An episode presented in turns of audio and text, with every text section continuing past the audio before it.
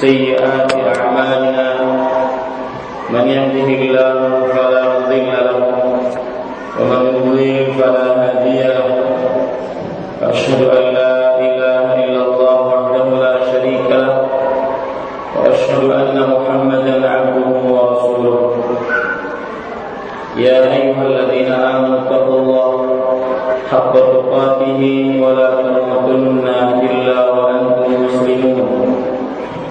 يا أيها الناس اتقوا ربكم الذي خلقكم من نفس واحدة وخلق منها زوجها وبث منهما رجالا كثيرا ونساء. اتقوا الله الذي تساءلون به والأرحام. إن الله كان عليكم رقيبا. يا أيها الذين آمنوا اتقوا الله وقولوا سديدا يصلح لكم أعمالكم ويغفر لكم ذنوبكم. ومن يطع الله ورسوله فقد فاز فوزا عظيما. أما بعد فإن أصدق الحديث كتاب الله وأحسن الهدي هدي محمد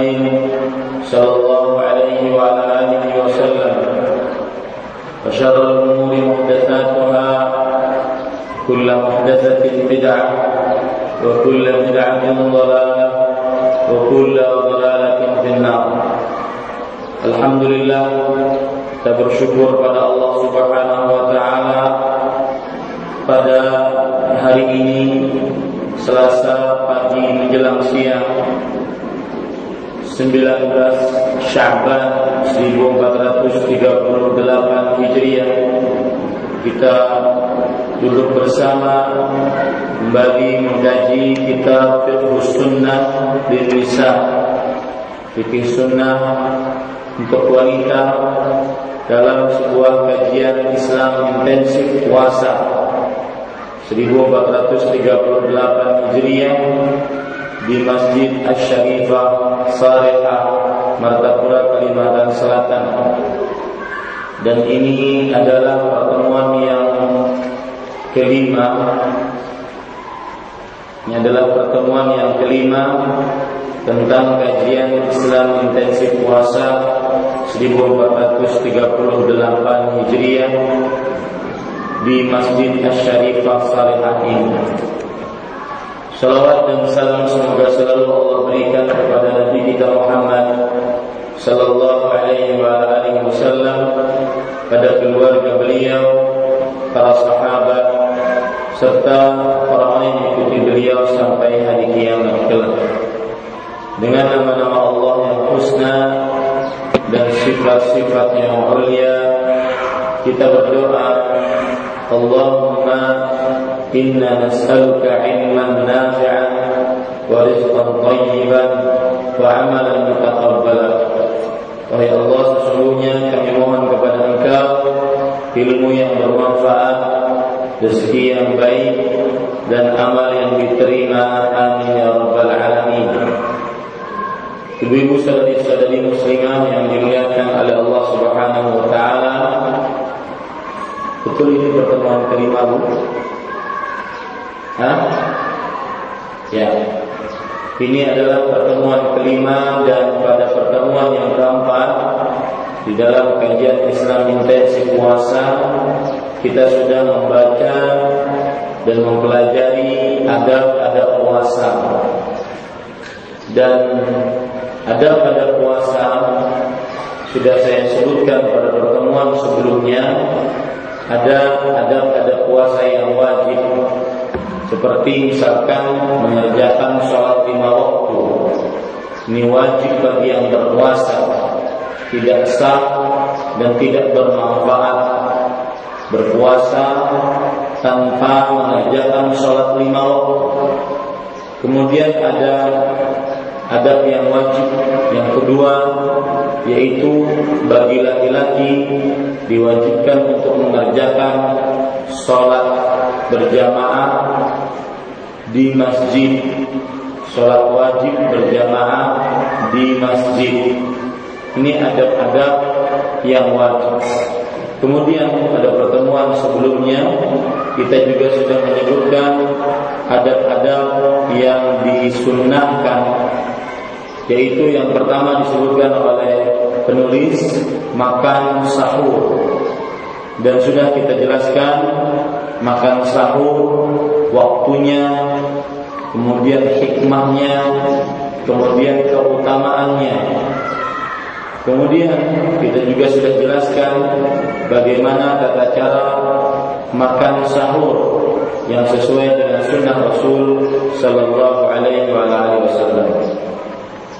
Kemudian adab yang selanjutnya disebutkan oleh penulis adalah menjauhi perkataan perkara-perkara yang bertentangan dengan nilai puasa.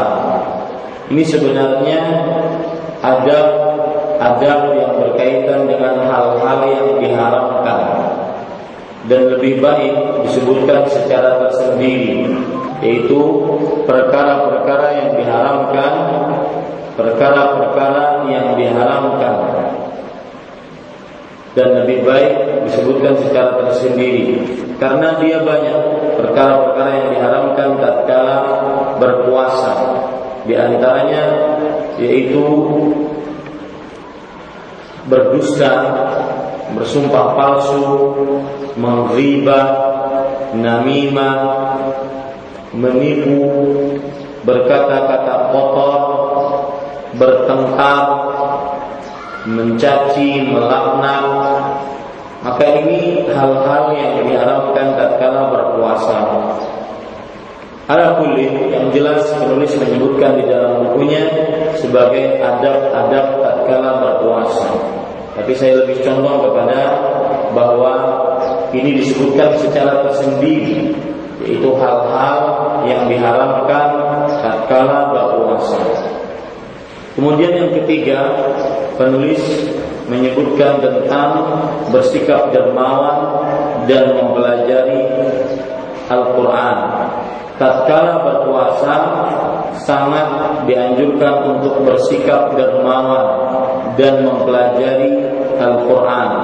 Ini juga perkara yang bukan dari termasuk adab tatkala berpuasa akan tetapi amalan yang sangat dianjurkan tatkala berpuasa yaitu amalan-amalan yang sangat dianjurkan tatkala berpuasa di antaranya berpuasa karena iman kemudian sholat tarawih karena iman kemudian bersikap dermawan lebih dermawan dibandingkan bulan-bulan yang lain kemudian Eh, banyak berzikir, berdoa dan membaca Al-Quran, kemudian berumroh, kemudian etika. Ini adalah amalan-amalan yang sangat dianjurkan tatkala berpuasa. Jadi sebenarnya kalau saya lihat nomor tiga pun bukan masuk adab, akan tetapi amalan-amalan yang sangat dianjurkan tatkala berpuasa. Nomor yang keempat yaitu menyegerakan berbuka puasa tepat ketika matahari terbenam.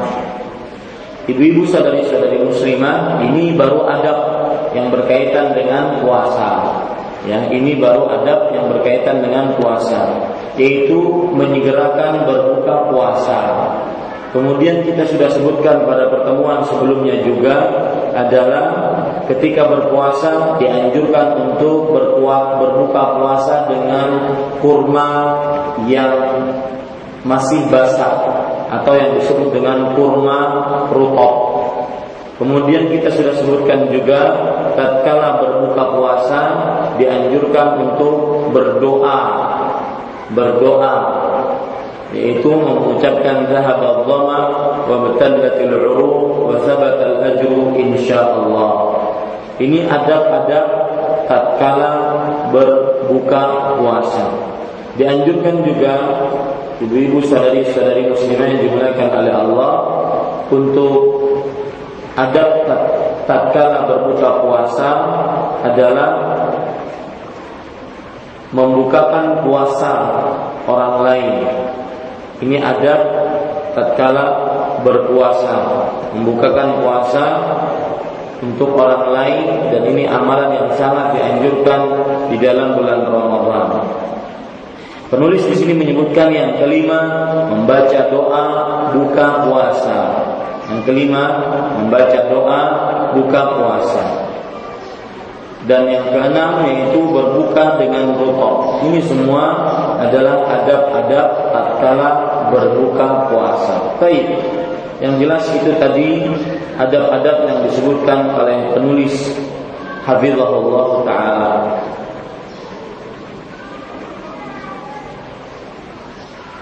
Sekarang ibu-ibu saudari-saudari muslimah kita baca apa yang disebutkan oleh penulis yaitu umurun tubahi tubahu laki fisiyam perkara-perkara yang boleh dilakukan wanita ketika berpuasa Pertama, penulis mengatakan al-jima'u lailatul siyami qabla al-fajri. Melakukan hubungan badan dengan suami ketika di malam hari sebelum terbit fajar. Melakukan hubungan badan di malam hari ketika sebelum terbit fajar wa huwa rukhsatun min Allah taala lil muslimin ini adalah keringanan yang diberikan oleh Allah Subhanahu wa taala kepada kaum muslimin. Qala ta'ala uhilla lakum lailatas siyami rafathu ila nisaikum.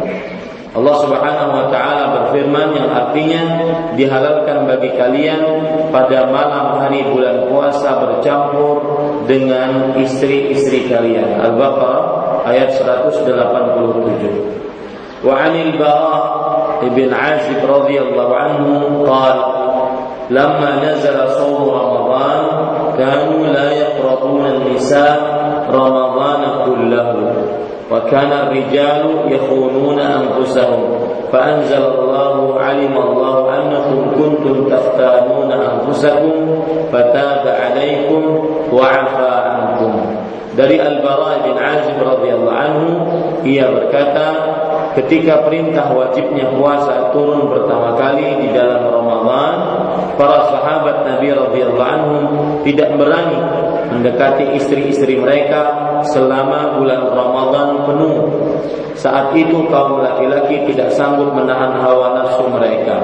Sehingga Allah taala menurunkan firman-Nya yang artinya Allah mengetahui bahwa kalian tidak dapat menahan hawa nafsu kalian.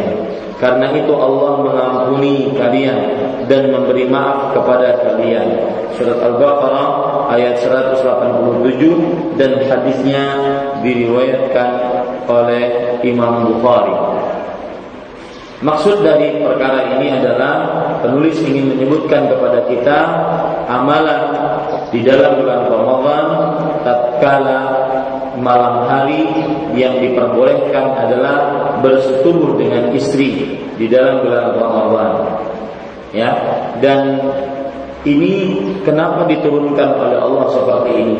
Karena dahulu para sahabat Nabi radhiyallahu anhu ketika sudah diwajibkan atas mereka berpuasa pada bulan Ramadan, maka pada saat itu para sahabat Nabi radhiyallahu anhu menjauhi menjauhi istri-istri mereka, tidak tidak mendekati istri-istri mereka. Padahal mereka menginginkannya.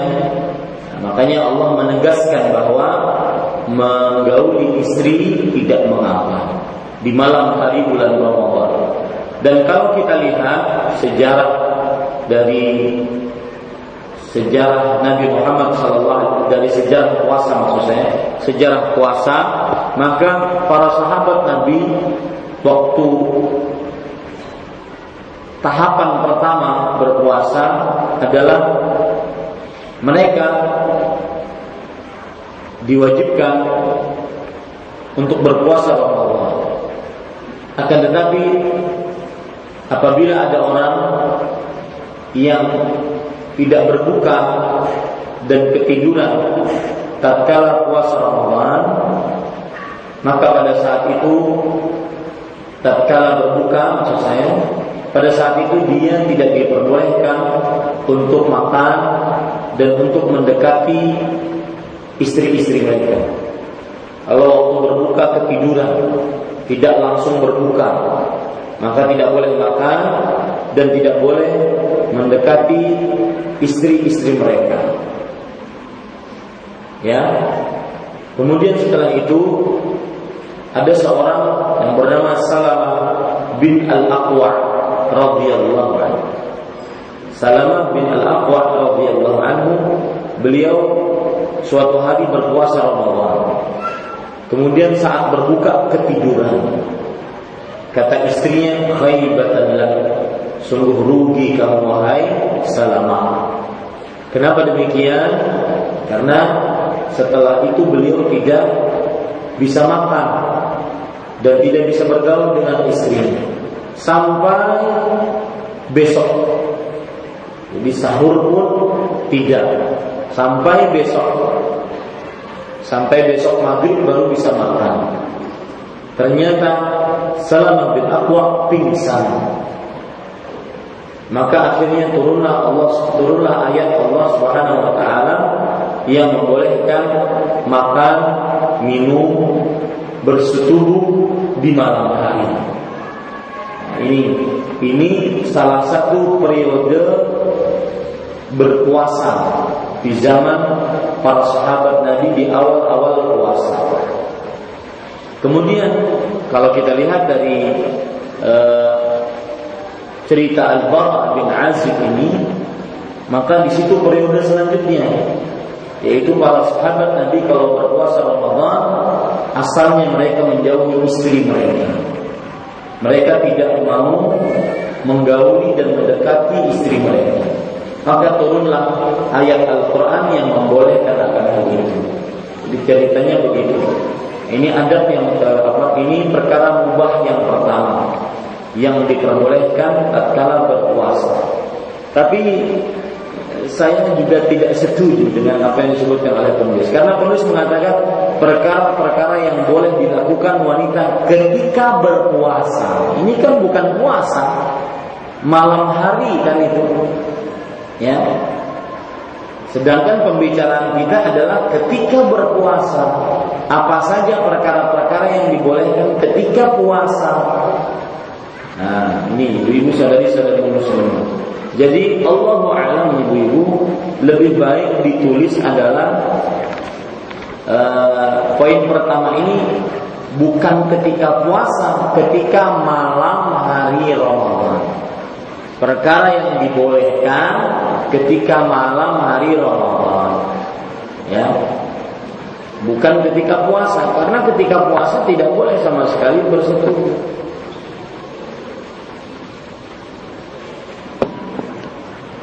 Kemudian ibu-ibu sadari-sadari muslimah yang dimuliakan oleh Allah.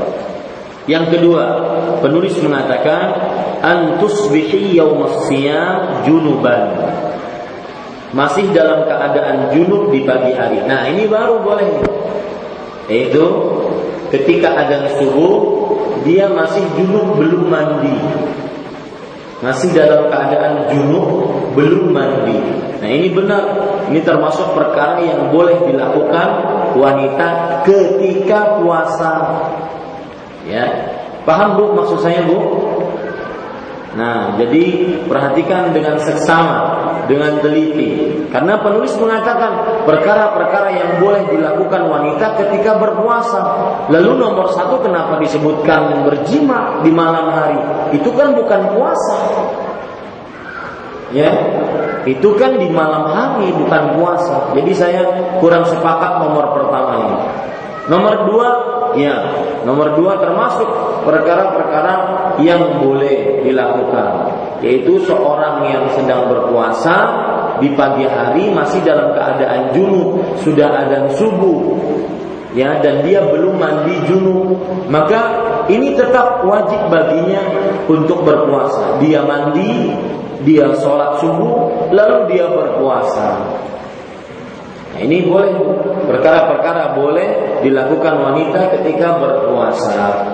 Penulis membawakan dari Fa'an Aisyah wa umma salat wa ummi salamata radhiyallahu anha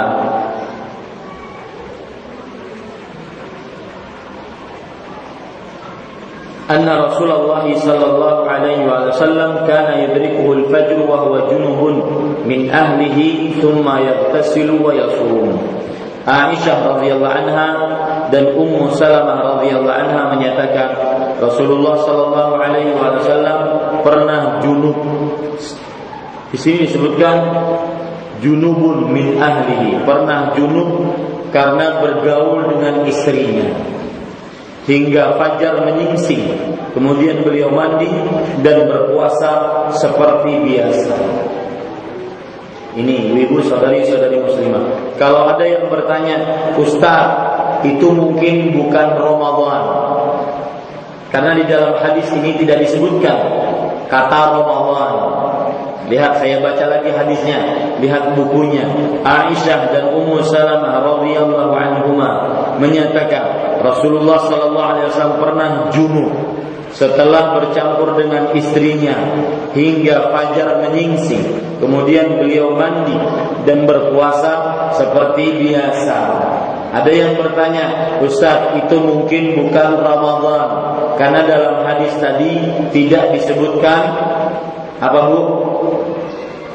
Ramadan tidak disebutkan Ramadan. Lalu bagaimana menjawabnya? Di sana ada riwayat lain yang diriwayatkan oleh Imam Bukhari dan Muslim juga.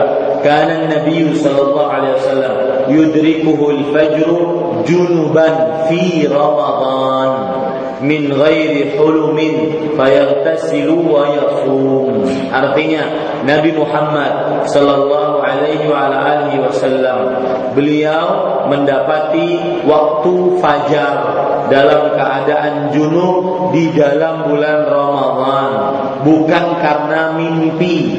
Apa maksud bukan karena mimpi, Bu? Tetapi karena berjima dengan istrinya. Bukan junubnya bukan karena mimpi. Lalu beliau mandi, lalu berpuasa seperti biasa. Nah, ini ibu-ibu, saudara-saudari yang dimuliakan oleh Allah Subhanahu wa taala.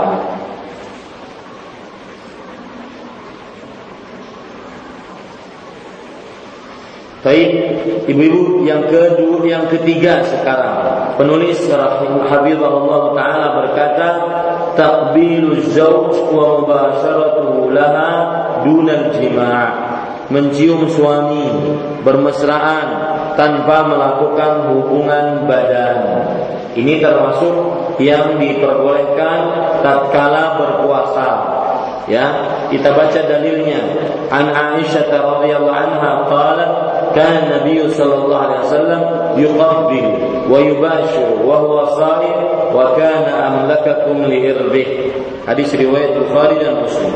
Aisyah radhiyallahu anha mengatakan Nabi Muhammad sallallahu alaihi wasallam pernah mencium dan bercumbu ketika beliau berpuasa.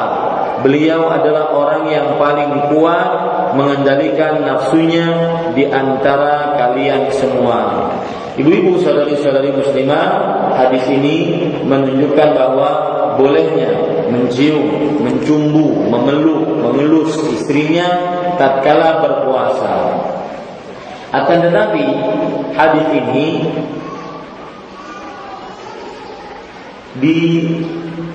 disebutkan oleh para ulama penjelasannya yaitu karena amlakakum li irbihi bahwa Nabi Muhammad wasallam beliau paling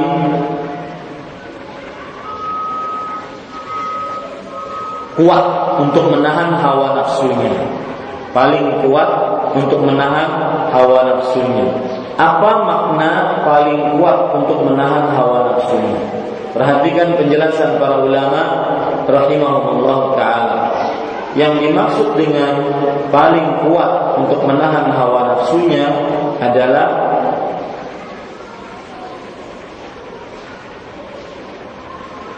Abdullah bin Abbas berkata, "Irbun hajat." Artinya, irbun itu adalah keperluan. Keperluan terhadap perempuan. Al-Jazari rahimahullah di dalam kitab An-Nihayah berkata, lihajatihi yani annahu kana ghaliban lihawahu Maksudnya Nabi Muhammad SAW bersabda mengendalikan orang yang paling kuat mengendalikan nafsunya di antara kalian maksudnya adalah orang yang bisa mengalahkan hawa nafsunya orang yang bisa mengalahkan hawa nafsunya. Ya ini ibu-ibu saudari-saudari muslimah yang dimuliakan oleh Allah Subhanahu wa taala. Dan ada pendapat yang lain. Aradat bihi al-udwa wa anat bihi min al-a'dha al-zakar khassatan.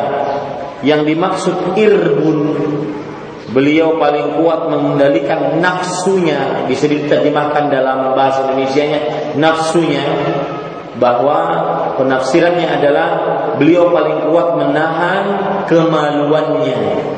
Dan irbun nama lain dari zakarun. Ya menahan hawa nafsunya ini ibu saudari saudari muslimah yang dimuliakan oleh Allah subhanahu wa taala. Imam Nawawi menjelaskan apa yang dimaksud dengan paling kuat mengendalikan hawa nafsunya. Makna kalami Aisyah radhiyallahu taala anha أنه ينبغي لكم الاحتراز عن القبلة ولا تتوهموا من أنفسكم أنكم مثل النبي صلى الله عليه وسلم في استباحتها لأنه يملك نفسه ويأمن الوقوع في قبلة يتولد منها إنزال أو شهوة وهيجان نفس ونحو ذلك وأنتم لا تأمنون ذلك. fatariqukum al-inkifafu anha. Lihat ini, ini penjelasan yang sedikit berbeda dengan apa yang disebutkan oleh penulis. Kata Imam Nawawi rahimahullah, makna perkataan Aisyah radhiyallahu anha bahwa harus atau semestinya kalian menjauhi ciuman menjauhi ciuman pelukan di dalam bulan Ramadan Kenapa? Karena jangan mengira diri kalian sama dengan Nabi Muhammad sallallahu alaihi wasallam tentang kebolehan mencium dan memeluknya. Kenapa? Karena Nabi Muhammad sallallahu alaihi wasallam sanggup menahan diri dan aman dari terperosok setelah mencium yang berbuah kepada keluarnya air mani ataupun syahwat ingin menggauli ataupun gejolak di dalam diri kalian tidak aman melakukan akan hal itu maka cara kalian adalah lebih baik menahan diri dari mencium, memeluk dan semisalnya yang yang menghantarkan kepada syahwat yang diharamkan nanti di dalam bulan Ramadan. Nah, ini ibu-ibu penjelasan dari Imam Nawawi. Berarti ya, kalau menurut kita yang kita baca dari penjelasan Imam Nawawi, beliau malah bukan termasuk hal yang mubah, akan tetapi dijauhi lebih utama. Nah, ini penjelasan yang lain, Bu. Ya.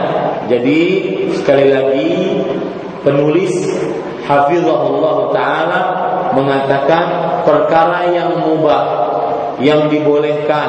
Tatkala Ramadan bergaul apa bercumbu mencium memeluk istri akan tetapi kalau penjelasan dari Imam Nawawi berbeda lagi. Beliau mengatakan lebih baik tidak bergaul, tidak mencium, tidak mengeluh, mengeluh, mengelus dan semisalnya tatkala berpuasa. Semuanya kembali kepada diri masing-masing. Jika sanggup untuk menahan kemaluannya, sanggup untuk menahan hawa nafsunya, maka menjadi boleh. Kalau tidak sanggup, maka lebih baik dijauhi. Apalagi kadang-kadang ada sebagian laki-laki yang dijapai jempolnya saja sudah menggatal. maka lebih baik dia menjauhi perkataan ini ataupun perbuatan ini. Ini ibu-ibu sadari-sadari muslimah. Jadi seakan-akan pendapat Imam Nawawi rahimahullah mengatakan itu kekhususan bagi Nabi. Lebih baik umatnya tidak e, mencukupkan dari hal itu karena tidak sanggup, tidak seperti yang dilakukan oleh Nabi Sallallahu Alaihi Wasallam. Akan tetapi ada sebagian ulama yang berpendapat apa pun yang dilakukan oleh Rasulullah maka asal hukumnya boleh untuk umatnya selama belum ada dalil yang mengharamkannya ataupun memakruhkannya. Demikian ibu-ibu saudari-saudari muslimah. Jadi kayak apa Ustaz boleh kada? Maka Allah alam kembali kepada kemampuan masing-masing. Jika menganggap dirinya tidak sanggup, maka lebih baik dijauhi. Ya, lebih baik dijauhi. Tetapi jika menganggap dirinya sanggup, maka lebih baik didekati bukan lebih baik didekati. Artinya boleh mengerjakannya.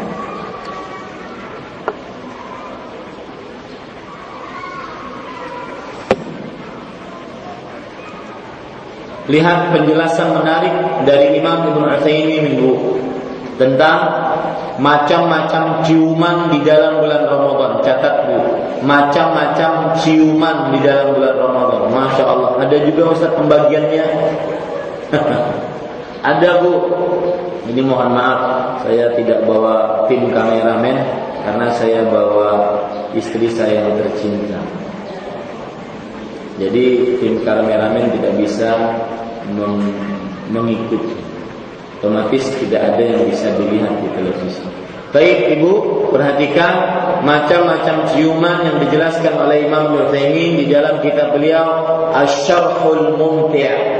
Yang pertama, la yashabuha syahwatun mutlaqan mithlu takbilil insan auladahu sighar aw al-qadim min as-sabar baina 'ainayhi aw ra'sihi aw mu'anaqatihi aw zawjatihi wa ma ashbaha dhalik fahada la yu'athiru la hukma laha li'anna al-asla al-hil. Ciuman yang pertama, ciuman yang tidak dibarengi dengan syahwat sama sekali. Seperti seorang mencium anaknya yang masih kecil. Seorang mencium. Mencium seorang yang mencium anaknya yang masih kecil, seorang yang mencium seseorang yang baru datang dari safar, baik di keningnya, di kepalanya, ataupun memeluknya, ataupun e, itu adalah istrinya, atau yang semisal dengannya yang tidak memiliki syahwat sama sekali, maka ini tidak terlarang dan tidak memberikan bekas apa-apa dan tidak ada hukum atasnya. Artinya mubah boleh. Maka ini asal hukumnya adalah halal, mubah. Ini ciuman jenis pertama. Ciuman jenis kedua, an tuharrika syahwatu. Atau an tuharrika syahwat walakinahu ya'manu min ifsadi sawmi bil inzal. Fahadhihi al qubla allati tuharriku syahwa tukrah ciuman yang menggerakkan syahwat akan tetapi dia merasa aman dari e, kerusakan puasanya dia bisa dia bisa untuk me, menahan dirinya agar tidak keluar maninya. Maka ciuman seperti ini dimakruhkan. Yang menggerakkan syahwat tapi bisa merasa aman, bisa merasa aman dari keluarnya air mani, maka ini hukumnya makruh ciuman yang kedua an yuksha min fasadi saum bil inzal ciuman kalau dia melakukannya dia takut akan keluar air mani ya. Au yuksha min al-wuqu'i fil jima' al-muharram fi nahari Ramadan. Uh, yaitu ciuman yang menakutkan untuk berpuasa karena ditakutkan dia akan masuk ke dalam ke dalam persetubuhan di siang hari bulan Ramadan. Maka ciuman ini haram ya. Ciuman ini haram. Kemudian beliau mengatakan ka'an yakuna sari'ash syahwah seperti orang yang cepat bangkit syahwatnya. Syadidul mahabbati li ahli. Sangat cinta kepada istrinya ya jadi perkataan saya tadi yang misalkan tercapai e, jari jemari saja sudah bangkit itu dari sini bukan saya e, suka berbicara yang seperti itu tidak. Akan tetapi Syekh memang menyebutkan ya ka'an yakuna sari'asyah seperti orang yang suka terbangkit syahwatnya ya sangat cinta kepada istrinya. Ya. Dikedepi sedikit oleh istrinya langsung kelepok-kelepok maka orang seperti ini ya haram baginya mencium istrinya. Li'annahu ya'ridu nafsahu lil halak. Karena dia akan menghantarkan dirinya kepada kebinasaan.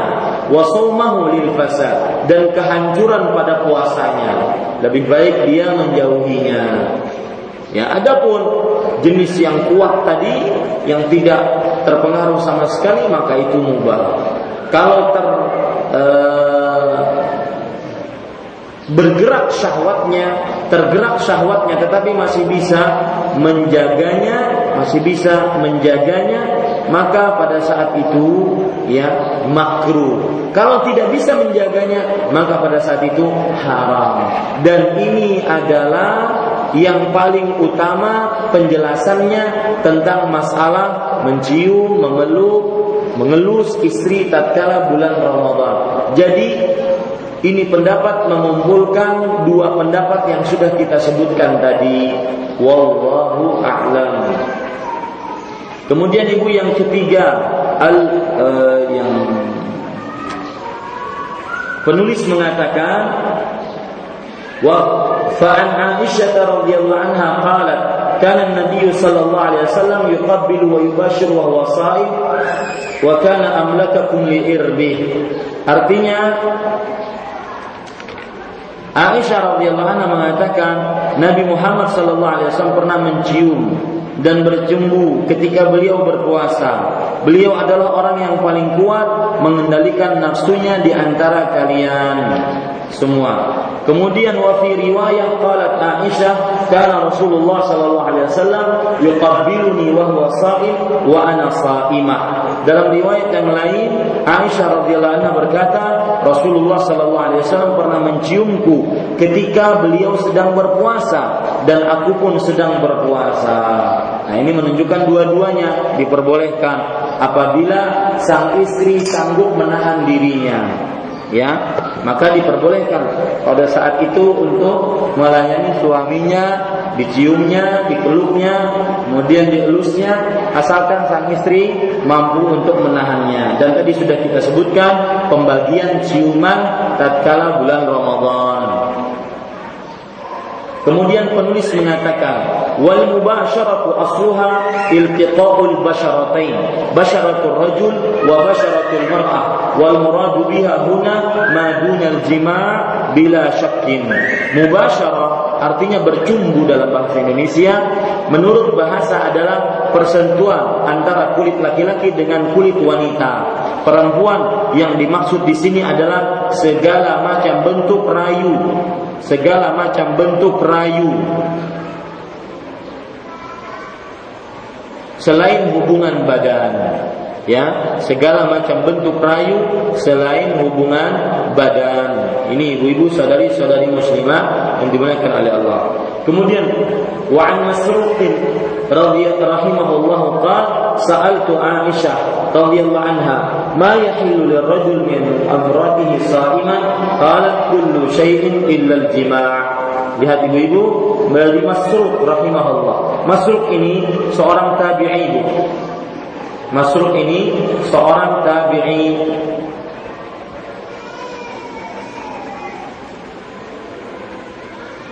Nama asli atau lengkap beliau adalah uh, Masruq Ibn Al-Ajda' Masruq Ibn Al-Ajda' bin Malik bin Umayyah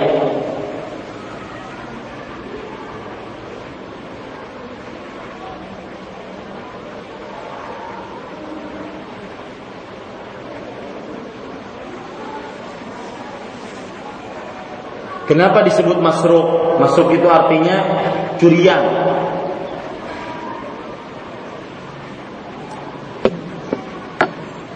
Kata Abu Bakar Al-Khatib Al-Baghdadi rahimahullah taala, yuqalu innahu saraqa wa huwa saghir. Disebutkan bahwasanya beliau itu mencuri tatkala masih kecil. Thumma wujid fasummiya masruqan. Lalu setelah itu ditemukan dia ketangkep mencuri. Maka akhirnya disebut sebagai masruq. Atau ada yang mengatakan yang lain, beliau ini dicuri tatkala masih kecil. Mungkin lebih tepatnya dicuri, suriqa. Dicuri tatkala masih kecil. Lalu kemudian setelah itu ditemukan mohon maaf ya bukan mencuri tadi di, dicuri tatkala masih kecil lalu kemudian ditemukan nah ketika ditemukan maka akhirnya disebutlah anak temuan atau anak curian. Masruk anak yang dicuri. Ya bukan anak yang tertukar. Anak yang dicuri. Ini ibu-ibu saudari-saudari muslimah yang dimuliakan oleh Allah. Nah, Masruk ini beliau adalah ulama Islam meninggal pada tahun 62 Hijriah. Beliau seorang tabi'i. Beliau muridnya Aisyah radhiyallahu anha dan juga Abdullah bin Mas'ud radhiyallahu anhu. Beliau berkata, Aku bertanya kepada Aisyah radhiyallahu anha, apa yang boleh dilakukan oleh seorang suami terhadap istrinya ketika sedang berpuasa? Aisyah radhiyallahu anha menjawab, ia boleh melakukan apa saja selain hubungan badan, selain jima, memasukkan ember ke dalam sumur, selain itu. Ibu, perhatikan Masruq rahimahullah belajar kepada Aisyah radhiyallahu anha. Ini menunjukkan bahwasanya seorang perempuan boleh mengajar laki-laki asalkan menjaga adab-adabnya. Tidak berduaan, tidak e, harus pakai hijab, tidak melemah lembutkan perkataan dan semisalnya. Ini diperbolehkan belajar kepada seorang perempuan bagi laki-laki. Wallahu a'lam. Kemudian penulis mengatakan faidatan faidah a idza qabbala ar-rajulu zawjatahu aw basharaha fanazala minha al-madhi fala 'alayha ini perhatikan Bu jika seorang suami mencium atau bercumbu dengan istrinya hingga mengeluarkan madhi. Apa itu madhi? Madhi adalah cairan yang keluar ketika seseorang tergerak tergerak syahwatnya tergerak syahwatnya cairan yang keluar ketika seseorang tergerak syahwatnya sebelum keluarnya mani. Sebelum keluarnya mani. Ya. Ini ibu-ibu saudari-saudari muslimah yang dimuliakan oleh Allah. Lihat penjelasannya. Al-madhi huwal ma'ul abyad. Alladhi yakhruju 'inda thawarani syahwah. Madhi adalah air bening, cairan bening yang keluar dari uh, yang keluar tatkala tergerak syahwat. Tergerak syahwat. Ini madhi. Nah, di sini penulis mengatakan jika seorang suami mencium atau bercumbu dengan istrinya hingga mengeluarkan madhi, maka puasanya tidak batal. Kenapa puasanya tidak batal? Ibu-ibu, saudara-saudari yang dimuliakan oleh Allah. Karena karena ya tidak ada dalil yang menunjukkan bahwa keluarnya madhi membatalkan puasa. Karena tidak ada dalil yang menunjukkan bahwa keluarnya madhi e, membatalkan puasa.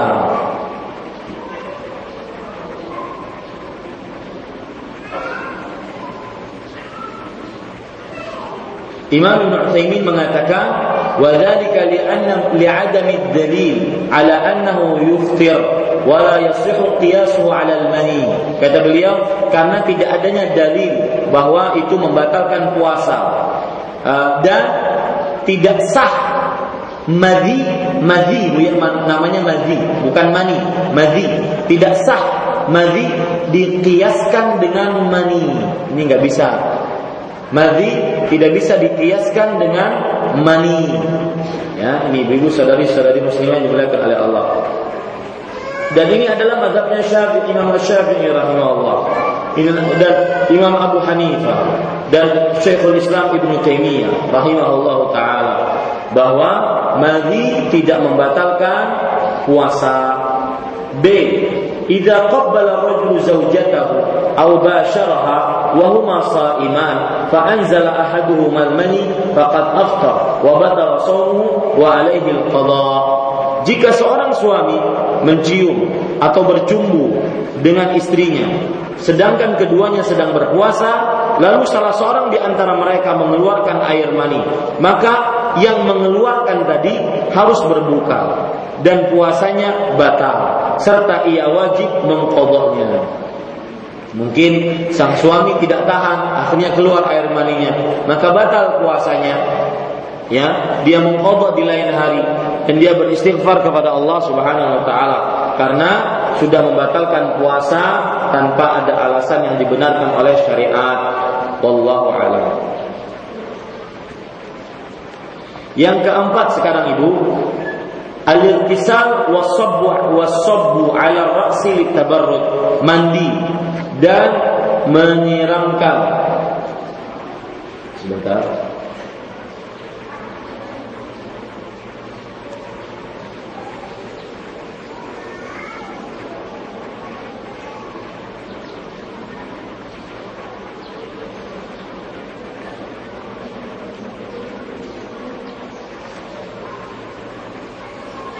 mandi dan menyiramkan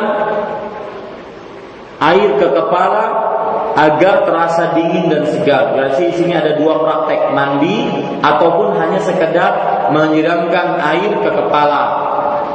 Waqad taqaddama qariban anna an-nabiy sallallahu alaihi wasallam kana yudrikuhu al-fajr wa huwa junub thumma yaghtasilu wa yasum wa an ba'di ashabi an-nabiy sallallahu alaihi wasallam qala laqad ra'aitu Rasulullah sallallahu alaihi wasallam bil arji yasubbu ala ra'sihi al-ma wa huwa sa'imun min al-'atashi aw aw min al-harri. Dalam pembahasan di atas disebutkan bahwa Nabi Muhammad SAW pernah junub ketika fajar atau te, uh, ketika fajar telah mandi. Kemudian beliau mandi dan berpuasa seperti biasa. Ini menunjukkan seseorang yang dalam keadaan junub sedangkan sudah adzan subuh, maka tidak mengapa dia itu mandi tatkala dia berpuasa, mandi junub agar bisa sholat kemudian dia teruskan puasanya. Yang ini menunjukkan bahwa mandi tidak mengapa dalam puasa. Beberapa sahabat Nabi radhiyallahu anhu meriwayatkan, aku pernah melihat Rasulullah sallallahu alaihi wasallam di daerah Al-Arsh, salah satu daerah di kota Mekah, beliau menuangkan air di kepalanya ketika berpuasa karena kehausan atau kepanasan. Hadis riwayat Imam Abu Daud dan disahihkan oleh Imam Albani rahimahullah taala.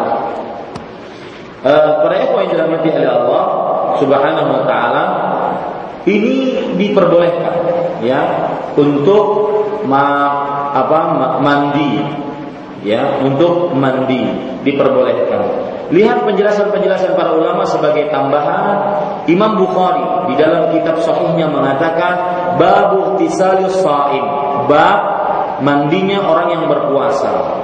Kemudian uh, beliau menyebutkan wa balla bin Umar radhiyallahu anhuma thawban fa'alqahu alaihi wa huwa saim. Abdullah bin Umar radhiyallahu anhu membasahi kain sampai basah lalu beliau letakkan di atas kepalanya dalam keadaan beliau sedang berpuasa. Nah, ini boleh hal-hal yang seperti ini. Kalau seandainya harinya sangat panas sekali, Wa dakhala asy-Sya'biyul hammam wa huwa sha'im. Asy-Sya'bi masuk ke dalam hammam. Hammam di sini artinya adalah tempat pemandian. Dalam keadaan beliau sedang berpuasa. Asy-Sya'bi ini siapa Ustaz? Asy-Sya'bi ya Bapak Ibu saudara-saudari yang dimuliakan oleh Allah, biar kita mengenal ulama-ulama terdahulu. Asy-Sya'bi adalah ulama Islam yang terkenal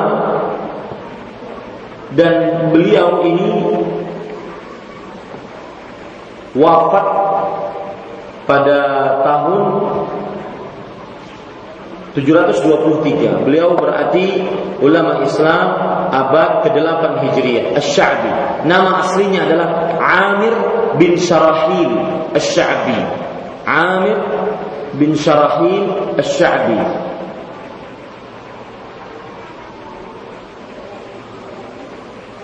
Afwan, salah salah, bukan ulama Islam abad ke-8 Hijriah. Beliau adalah seorang tabi'i. Seorang tabi'i ya yang wafat pada tahun 100 Hijriah. Yang wafat pada tahun 100 Hijriah. Ahli hadis, ahli fikih dari kalangan ulama salaf. Ya, Amir bin Syarahil bin Abd bin Abd bin Zi Kibar Abi Umar Al-Hamdani Asy-Sya'bi terkenal dengan Imam Asy-Sya'bi ya ini hanya sekedar untuk mengetahui. Asy-Sya'bi berkata beliau masuk ke dalam hammam tempat pemandian seperti sungai. Ya itu namanya hammam kalau dahulu. Kemudian Al Hasan Al Basri berkata La ba'sa bil madmadah wa tabarrud lis Tidak mengapa berkumur-kumur dan e, mendinginkan badan untuk orang yang sedang berpuasa, yaitu mandi ataupun menyiramkan air ke kepalanya. Tidak mengapa. Ini disebutkan oleh Imam Al-Bukhari di dalam kitabnya As-Sahih. Ya, riwayat-riwayat tersebut disebutkan dalam imam dalam kitab Sahih Bukhari. Baik ibu, kita lanjutkan.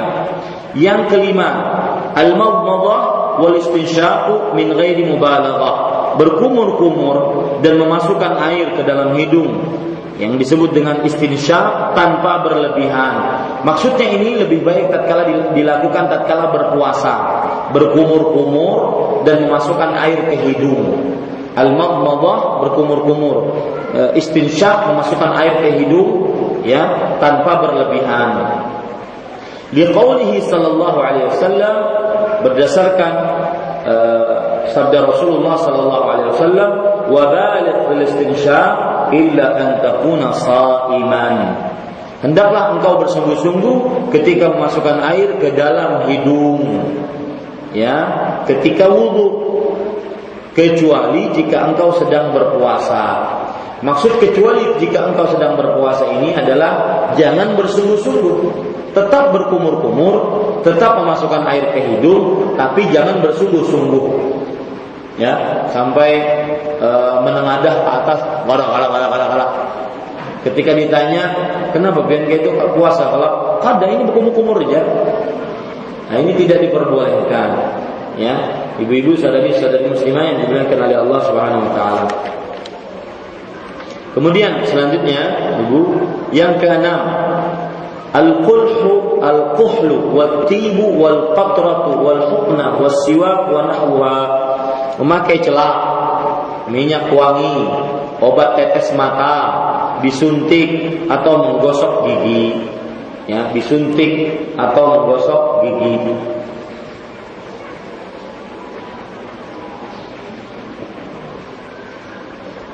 Ibu-ibu saudari-saudari muslimah yang dimuliakan oleh Allah, celak mata sudah ibu-ibu kenal, minyak wangi juga sudah kenal, obat mata, obat tetes mata, ya. Nah, disuntik, disuntik di sini terdapat penjelasan. Kalau seandainya disuntiknya untuk menguatkan badan, maka ini batal puasanya. Karena salah satu pembatal puasa adalah sesuatu yang senilai atau semakna dengan makan dan minum. Nah, kalau suntikan itu menguatkan badan seperti makan, seperti minum, maka pada saat itu dijauhi ya, tidak diperbolehkan. Bisa membatalkan puasa. Kemudian menggosok gigi. Ya, menggosok gigi diperbolehkan. Ibu-ibu sadari-sadari muslimah yang oleh Allah. Tapi harus diperhatikan jangan sampai masuk ke dalam tenggorokan, jangan sampai masuk ke dalam tenggorokan. Penulis berkata, "Al-adhar annahu la yuftiru bi syai'in min dzalik." Semua itu tidak membatalkan puasa. Jadi dari mulai celak mata, minyak wangi, obat tetes mata, disuntikkan, disuntik dan menggosok gigi, semua itu tidak membatalkan puasa. Fa inna siyama min dunil min dinil muslimin alladziina alladzi yahtaju ila ma'rifatihi al-khas wal 'am. Falau kanat hadhihi al-umur mimma harama Allah ورسوله في الصيام ويفسد الصوم بها لكان هذا مما يجب على الرسول بيانه. ولو ذكر ذلك لعلمه الصحابة وبلغوه الأمة كما بلغوا سائر شرعه. فلما لم ينقل أحد من أهل العلم عن النبي صلى الله عليه وسلم في ذلك لا حديثا صحيحا ولا ضعيفا ولا مسندا ولا مرسلا علم أنه لم يذكر شيئا من ذلك. Semua itu tidak membatalkan puasa karena pada dasarnya puasa merupakan bagian dari ajaran agama yang harus diketahui oleh setiap orang. Jika semua perkara dilarang, jika semua perkara yang dilarang dan termasuk hal-hal yang diharamkan oleh Allah dan Rasulnya ketika berpuasa hukumnya membatalkan puasa maka Rasulullah Shallallahu Alaihi Wasallam pasti menjelaskannya Ya, jika Rasulullah SAW menerangkannya, maka para sahabat pasti mengetahuinya dan menyampaikannya kepada umat sebagaimana mereka menyampaikan seluruh ajaran agama lainnya. Karena tidak ada seorang ulama pun yang meriwayatkan keterangan dari Nabi Muhammad SAW tentang perkara di atas baik berupa hadis sahih maupun lemah bersanad lengkap maupun mursal maka bisa dipastikan bahwa beliau tidak menerangkan satupun di antara perkara-perkara tersebut. Jadi maksud beliau ini begini, masalah celah itu kan sering dipakai oleh kaum muslimin. Masalah minyak wangi sering dipakai oleh kaum muslimin. Obat mata, kemudian sikat gigi, siwak sering dipakai oleh kaum muslimin. Kalau seandainya uh, hal-hal yang sering dipakai tersebut oleh kaum muslimin diharamkan, maka niscaya akan ada penjelasannya. Karena tidak boleh mengakhirkan penjelasan untuk umat Islam. Nah, ternyata belum ada penjelasannya, belum ada keterangannya dari Rasulullah SAW bahwa hal-hal yang kita sebutkan tadi membatalkan puasa. Maka yang menunjukkan hal ini diperbolehkan. Ya, begitu cara memahaminya ibu-ibu saudari-saudari muslimah.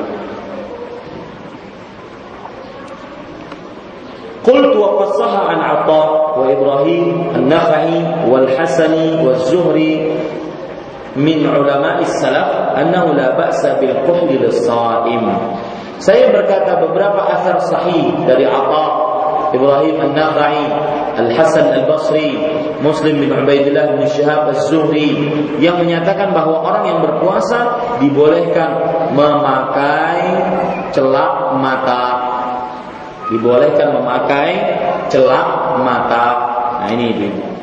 Faidah la haraja fi istimali furushan al-asnan wal masju wal ma'jun athna as-siyam idza aminti nufudahu ila al-haqq ila al-halq wal awla tarkuhu naharan wa fi'luhu laylan tidak mengapa menggosok gigi dengan sikat gigi dan pasta gigi ketika berpuasa selama ia yakin tidak masuk ke tenggorokan. Tetapi sebaiknya tidak menggosok gigi di siang hari, namun dilakukan di malam hari.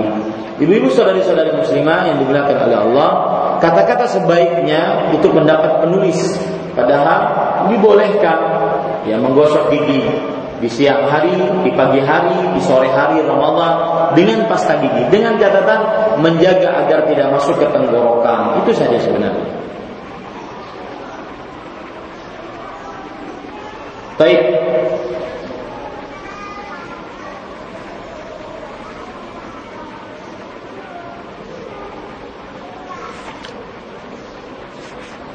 Kita lanjutkan ibu-ibu saudari-saudari muslimah yang dimuliakan oleh Allah.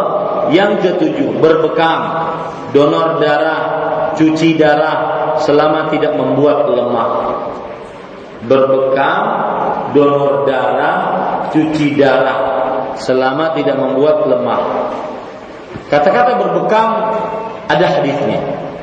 Ya, Nabi Muhammad SAW berbekam ketika beliau sedang berpuasa. Itu kita terima.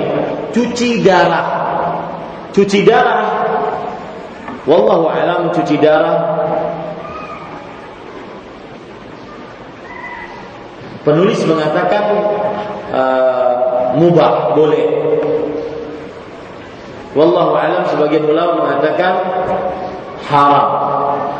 Ya sebagian ulama mengatakan haram. Sebentar saya carikan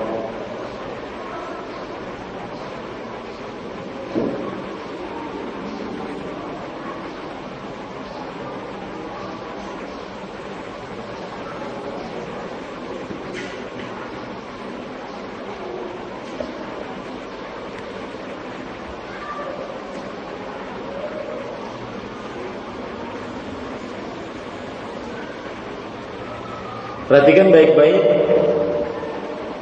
Disebutkan dalam buku As-Siyam. As-Siyam fil Islam yang ditulis oleh uh, Fadilatul Syekh Sa'ad Al-Qahtani Wahab, uh, Ali bin Wahab Al-Qahtani Hafizahullah Ta'ala bahwa cuci darah hunaka tariqatan lil ghasilil kalawi Nas'alullah al-afiyah. Di sana ada dua cara untuk cuci darah. At-tariqatul ula Cara yang pertama Yatimu ghasilul kali Biwasitati alatin tusamma Al-kulliyah as-sinai Dengan cara Dengan perantara alat Yang disebut dengan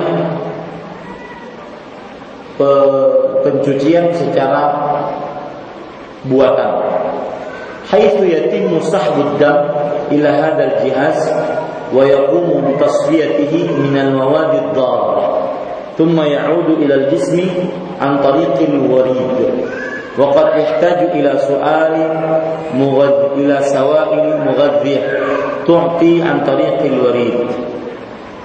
Yang pertama yaitu caranya adalah dengan alat tadi kemudian dicat disedot darah-darah yang ada oleh alat tersebut. Kemudian alat tersebut membersihkan membersihkan darah dari bakteri-bakteri dan kotoran-kotoran. Kemudian dikembalikan lagi darah tersebut ke dalam jasadnya. Ya melalui urat-urat yang ada dan kadang-kadang memerlukan sawahil mughadziyah yaitu cairan tambahan, cairan tambahan yang dimasukkan ke dalam atau yang dimasukkan melalui urat maksud saya. Ini cara yang pertama. Cara yang kedua, tatimu an tariqatil ghisya.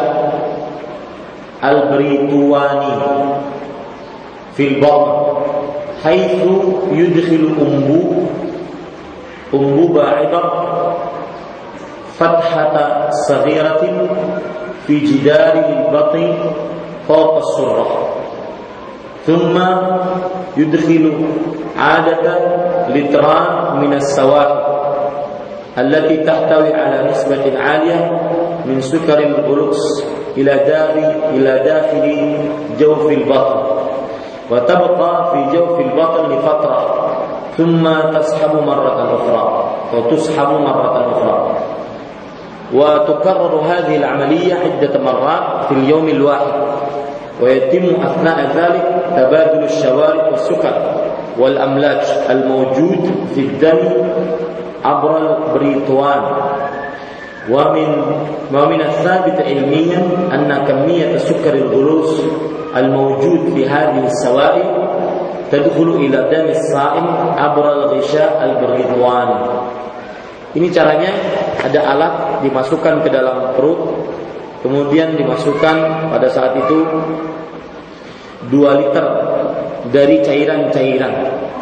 Cairan-cairan tersebut akan menghapuskan eh, darah-darah yang kotor. Darah-darah yang yang kotor. Jadi darahnya tidak dikeluarin. Kalau cara yang pertama tadi darahnya dikeluarin. Ini enggak cairan dimasukin untuk menghilangkan darah-darah yang kotor. Dan para yang dirahmati oleh Allah Subhanahu wa taala, oleh karenanya para ulama berbeda pendapat dalam masalah eh, apa tadi? Masalah cuci darah. Yang berbeda pendapat. Wallahu alam, pendapat yang lebih kuat untuk cuci darah adalah dia membatalkan puasa. Jadi kita belum sepakat dengan apa yang disebutkan oleh penulis bahwa cuci darah tidak membatalkan puasa.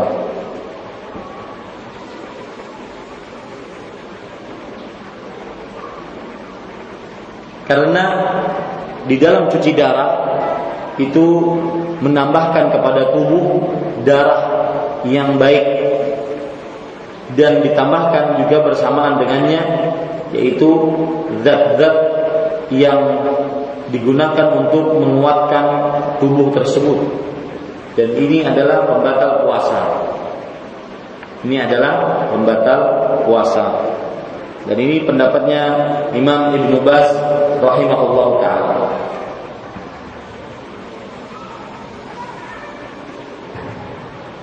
Kita lanjutkan ibu-ibu saudari-saudari muslimah yang dimuliakan oleh Allah. فعن ابن عباس رضي الله عنهما قال احتجم النبي صلى الله عليه وسلم وهو صائم Abdullah bin Abbas radhiyallahu anhu berkata, Nabi Muhammad sallallahu alaihi wasallam pernah berbekam ketika beliau sedang berpuasa. Ini masalah berbekam ya diperbincangkan juga oleh para ulama rahimahullah taala.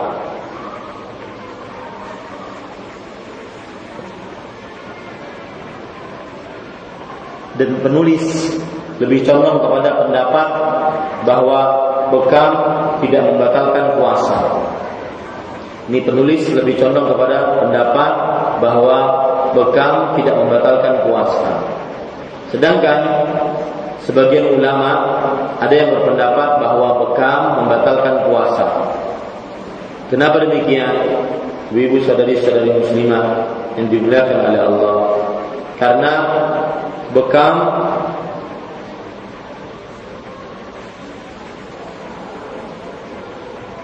sebentar saya carikan permasalahan itu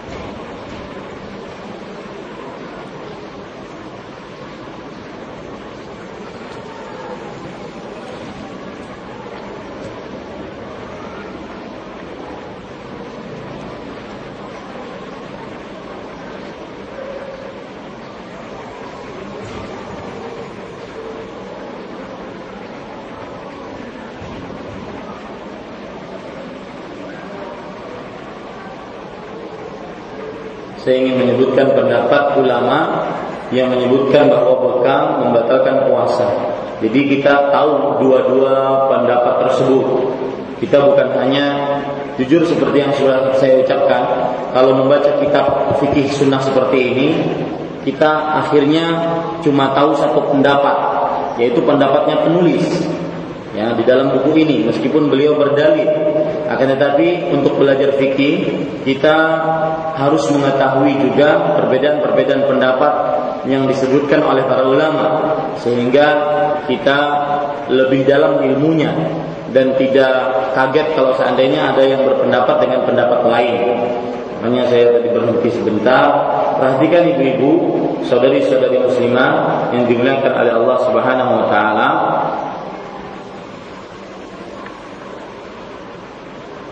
Bahwa sebagian ulama berpendapat eh, bahwa hijama berbekam tidak membatalkan puasa. Sebagaimana yang disebutkan oleh penulis, tidak membatalkan puasa. Ya.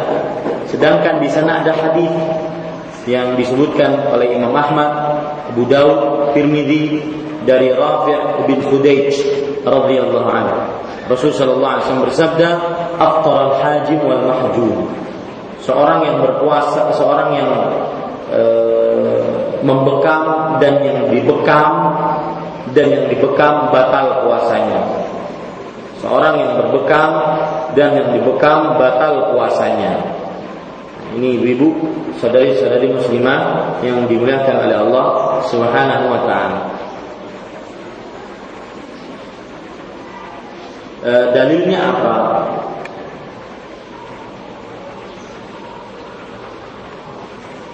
Mereka mengatakan ada sekitar 16 sahabat Nabi yang meriwayatkan bahwa para sahabat kalau bulan Ramadan ingin berbekam maka mereka mengakhirkan bekam di dalam eh, di waktu malam hari. Mereka mengakhirkan bekam di malam hari. Jadi 16 sahabat Nabi mengatakan ini.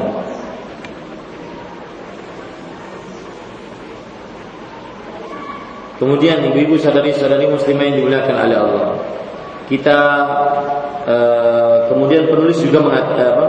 Uh, dalil dari ulama yang mengatakan bahwa bekam membatalkan puasa adalah bekam membatalkan puasa Rasulullah SAW bersabda sedangkan bekam tidak membatalkan puasa itu cerita dari Abdullah bin Abbas. Dan ucapan lebih didahulukan dibandingkan perbuatan. Paham maksud saya bu? Jadi ada hadis tadi dari Rafi' bin Khudayj radhiyallahu anhu bahwa Rasul sallallahu alaihi wasallam bersabda, "Aftar al-hajim wal mahjum." Aftar al-hajim wal mahjum. Bersabda, beliau di sini bersabda ya bahwa orang yang berbekam dan membekam batal puasanya. Sedangkan Abdullah bin Abbas bercerita perbuatan Rasulullah dan di dalam kaidah ucapan lebih didahulukan dibandingkan kisah ya ucapan lebih didahulukan dibandingkan kisah ini ibu saudari-saudari muslimah yang dimuliakan oleh Allah Subhanahu wa taala.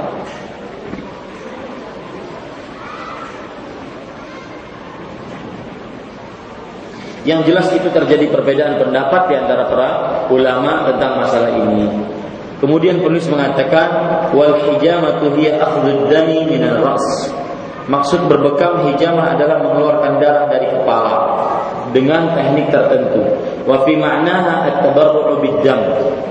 Dan hal ini dikiaskan kedua uh, kepada bolehnya berbekam yaitu uh, donor darah. Ini kurang terjemahannya Bu. Eh, ya apa? Mendonorkan darah dan cuci darah dibolehkan ketika berpuasa Ya, hal ini dikiaskan kepada bolehnya berbekam. Wasahmu minal badani tahlili bahwa jaiz. Namun uh, terjemahannya kurang ibu. Saya ulangi wa fi ma'naha at-tabarru' bid-dam. Dan semakna dengan hijamah adalah yaitu donor darah. Semakna dengan hijamah donor darah. Wasahbihi minal badani litahlili dan mengambil darah dari badan untuk penelitian Oke, ini boleh ya dikiaskan dengan bekam tadi. Wahwa jaizun. Maka ini diperbolehkan. Kadzalika idza da'atil hajah ilaihi fi nahari Ramadan. Uh, demikian pula apabila diperlukan pada siang hari bulan Ramadan. Lakin idza khasyiya minhu dha'fu fa innahu yukrah. Namun apabila dikhawatirkan akan mengakibatkan tubuh menjadi lemas, maka hukumnya makruh. Ya, hukumnya makruh. Faqad su'ila Anas bin Malik radhiyallahu anhu akuntum takrahuna al-hijamata lis-sa'im qala la illa min ajli dha'f Anas bin Malik radhiyallahu anhu pernah ditanya, apakah kalian yaitu para sahabat memakruhkan berbekam bagi orang yang sedang berpuasa?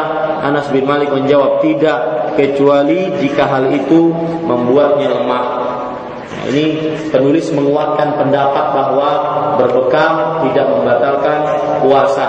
Tetapi sudah kita sebutkan tadi ada pendapat yang kedua bahwa bekam membatalkan puasa dan jumhur ulama mengatakan bekam tidak membatalkan puasa. Wallahu a'lam. Mohon maaf Bu ya, kalau belajar fikih agak panjang begitu, ada perbedaan-perbedaan pendapat. Sehingga kita benar-benar tahu. Kita lanjutkan Bu, mencicipi makanan dan mengunyahnya untuk diberikan kepada bayi selama tidak masuk ke tenggorokan. Ibnu Abbas radhiyallahu anhu mengatakan tidak mengapa mencicipi cuka atau apa pun ketika berpuasa selama tidak melewati tenggorokan atau masuk ke dalam. Tentunya setelah dicicipi jangan ditelan. Ya Bu ya. Setelah dicicipi, dicicipi jangan jangan ditelan. Ini batal kalau ditelan. Yunus mengatakan bahwa Al Hasan rahimahullah taala berkata, aku pernah melihatnya mengunyah makanan untuk bayi, padahal ia sedang berpuasa. Lalu mengunyah, lalu mengeluar, ia mengunyah lalu mengeluarkan makanan tersebut dari mulutnya, lalu memasukkannya ke mulut bayi tersebut. Syekhul Islam Ibn Taimiyah rahimahullah taala berkata, hukum mencicipi makanan adalah makruh jika tidak diperlukan, tetapi tidak membatalkan puasa. Sedangkan jika ada keperluan maka hukumnya sama dengan hukum berkumur-kumur. Nah, ini mencicipi makanan di samping ada penjelasan dari ulama salaf juga bisa dikiaskan dengan berkumur-kumur. Faidah, seorang wanita yang sedang berpuasa dimakruhkan mengunyah permen karet yang tidak mengandung sesuatu yang bisa masuk ke dalam perut. Karena membuat mulut menjadi kering menimbulkan rasa haus. Sedangkan jika masuk ke perut maka jumhur ulama mengatakan hal itu membatalkan puasa ya sampai permen karet ini kalau seandainya dipunya maka dimakruhkan sampai eh, tidak mengharamkan. Kapan haram? Kalau seandainya sudah masuk ke dalam tenggorokan. Yang kesembilan, makan dan minum karena lupa. Ya, makan dan minum karena lupa. Maka ini bukan masalah dibolehkan ini. Ya, ini bukan perkara yang dibolehkan. Maksudnya perkara yang dibolehkan itu adalah dikerjakan, dikerjakan. Akan tetapi tidak e, dia tidak melakukannya dengan dia melakukannya dengan sengaja. Artinya boleh perbuatan tersebut. Adapun lupa ini masalah lain, ya lupa masalah lain. Muntah yang tidak disengaja, muntah yang tidak disengaja, maka ini juga tidak membatalkan puasa. Nah, tetapi muntah yang disengaja maka membatalkan puasa. Rasulullah Shallallahu Alaihi Wasallam bersabda, "Man istaqa'a falyaqdi." Barang siapa yang memuntahkan dengan sengaja, maka hendaklah dia untuk mengkodok puasanya.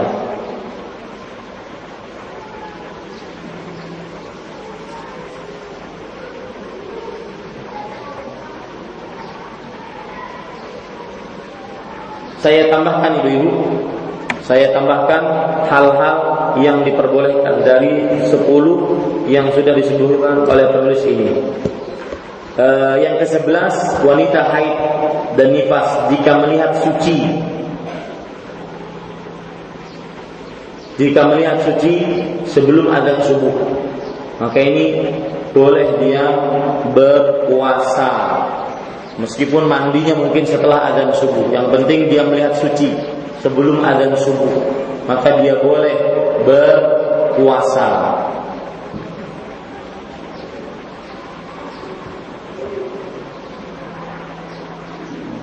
Kemudian yang kedua belas mencium bau wangi, ya, mencium bau wangi. Maka ini diperbolehkan. Mencium bau wangi tidak mengapa bagi seorang yang e, berpuasa untuk mencium bau wangi. Kemudian juga e, yang ke-13 tambahannya sesuatu yang terjadi pada orang yang berpuasa bukan dengan pilihannya, tanpa sengaja dia lakukan. Ya, bukan dengan pilihannya, tanpa sengaja dia lakukan. Misalkan dia lagi mangap masuk masuk lalat. Ya. Maka ini tidak mengapa, tidak membatalkan karena tanpa sengaja. Kemudian hal yang diperbolehkan juga ketika berpuasa selain yang sudah disebutkan oleh penulis adalah memakai semprotan apa Bu? Nama namanya apa? Memakai semprotan uh, untuk melegakan nafas. Apa namanya? Ah, Bu? Memakai apa? Namanya apa bu? Kalau orang asma ya dia semprotkan ke mulutnya untuk lega nafasnya termasuk di dalamnya juga bu memakai fix inhaler ketika puasa maka ini tidak membatalkan puasa. Boleh. Itu perkara-perkara tambahan yang uh, ingin saya sampaikan. Wallahu alam. Uh, kita lanjutkan pada pertemuan yang akan datang. Dan saya lihat ibu masih ada satu selasa lagi sebelum bulan Ramadan. Masih ada satu selasa lagi sebelum bulan Ramadan. Kita mempelajari hukum-hukum puasa ini dan insya Allah taala selesai e, nantinya pada e, halaman 311 ya memang target kita segitu 311 selesai. Insya Allah pada pertemuan yang akan datang kita akan mempelajari perkara-perkara yang membatalkan puasa. Dan juga perkara-perkara yang makruh tatkala puasa. Demikian ya. Jadi tinggal satu Selasa karena e, tanggal 30 Mei itu sudah tanggal 5 Ramadan insyaallah taala. Tanggal 30 Mei tanggal 5 Ramadan. Artinya sudah masuk bulan Ramadan. Saya mendengar dari panitia sini Selasa juga akan ada. Apa itu kesepakatan bersama atau bagaimana Ibu? Apa ditiadakan saja? Kita lebih banyak membaca Al-Quran. Nah, ibu pilih mana?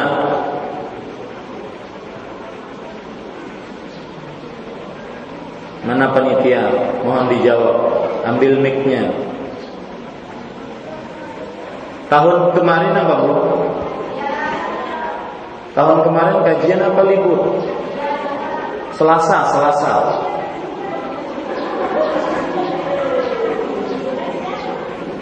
Selasanya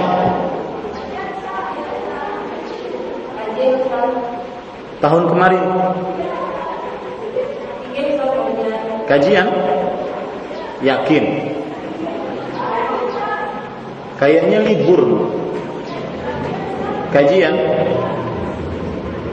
Maunya gimana? Tetap kajian atau libur? Maunya kajian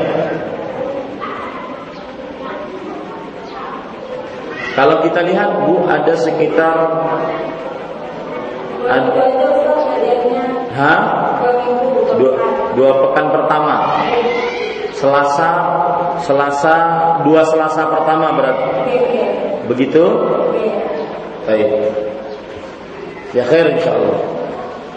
Nah, kita buka waktu pertanyaan silahkan pendengar dari Radio Gema Madinah 93,7 FM dan juga ibu-ibu yang hadir di majelis ini jika ada yang ingin bertanya. Nah, tafadhol.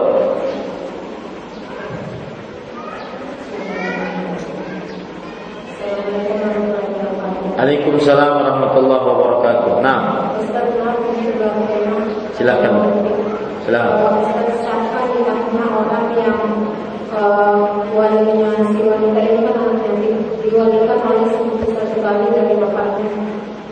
Oh, waktu dikasih waktu dikasih tahu kalau yang nggak sah, tapi katanya kata penghuninya sah, tidak apa-apa diwalikan sama sepupunya sah. Waalaikumsalam warahmatullahi wabarakatuh. Apa makna sepupu satu kali itu? Oh, anak dari bapaknya Ustaz anak dari anak dari saudara bapaknya. Anak dari saudara bapaknya. Jadi bapaknya mempunyai saudara, saudaranya mempunyai anak. Berarti keponakan bapaknya. Keponakan, ya, keponakan bapaknya. Kemudian menjadi wali bagi seorang perempuan. Maka keponakan bapaknya di sini bukan mahram bagi si perempuan tersebut dan tidak berhak untuk menjadi wali. Maka lebih baik yang menjadi wali adalah saudara bapaknya, pamannya, ataupun kakaknya, ataupun adiknya, ataupun eh, laki-laki semua ini, ataupun anaknya, ataupun cucunya kalau seandainya dia sudah menikah. Allahu alam kecuali kalau seandainya keluarga wali dari si perempuan tersebut mewakilkan kepada keponakannya maka boleh. Ini permasalahan perwakilan berarti. Tapi kalau ujuk-ujuk ditunjuk menjadi wali maka saya tidak berani untuk mengatakan itu e, pernikahannya sah. Ya pernikahannya sah. Allahu alam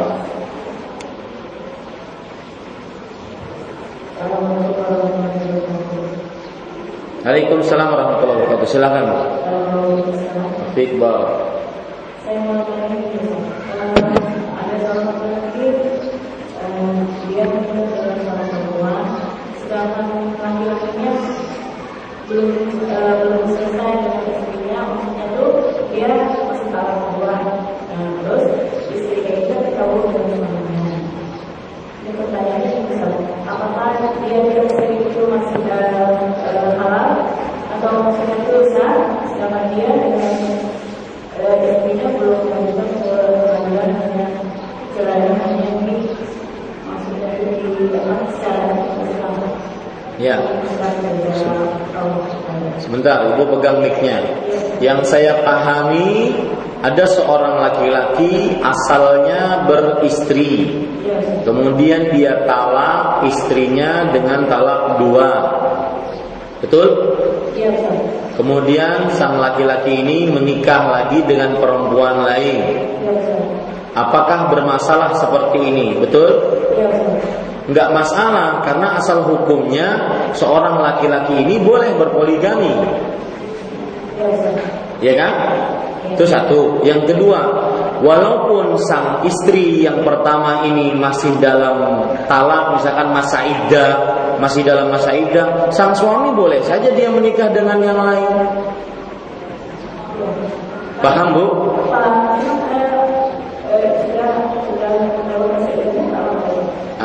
Walaupun lewat masa iddah juga boleh, karena asal hukumnya sang suami boleh apa?